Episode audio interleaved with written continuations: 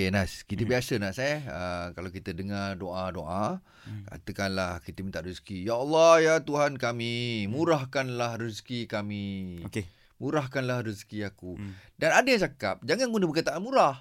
Kenapa? Kalau murah, Murah. rezeki ni jadi sikit.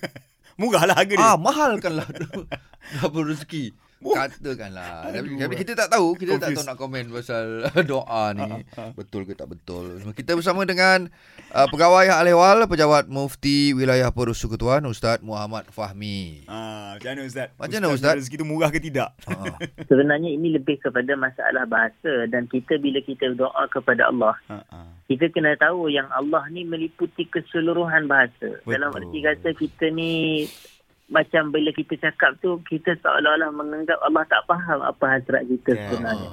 Bila kita kadang-kadang hari tu viral pula di media sosial, Facebook ke Twitter ke ada orang kata antara teknik powerful doa Wow. kalau kita nak berdoa tak boleh sebut Allah murahkan doa ataupun ya Allah limpah murahkan rezeki. Ah, ah, ah. Tapi kena sebut ya Allah limpahkan rezeki. Sebab Oh. limpah tu barulah kita kata banyak. Tapi murah tu maknanya dapat sedikit dan biasa-biasa sahaja.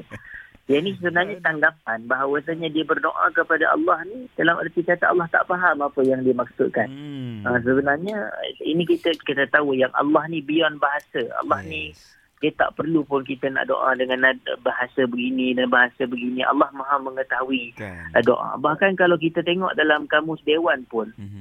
Uh, maksud murah murah ni antara maksudnya adalah banyak berlebih-lebihan sebenarnya. Hmm. Bukanlah murah tu maksudnya sedikit tapi antara maksud bagi perkataan murah adalah banyak berlebih-lebih. Murah rezeki maksudnya banyak rezeki. Ni kamus Dewan Bahasa Melayu Pustaka pun ada menyebutkan. Uh, jadi tak betul lah ke- keadaan macam tu sebenarnya. Kenyataan Ah. macam tu tidak tepat sebenarnya. Takut juga tiba-tiba orang berdoa lepas ni Mawi. Nak kena letak kamus depan Mhm. ni. itulah dia. Tak faham.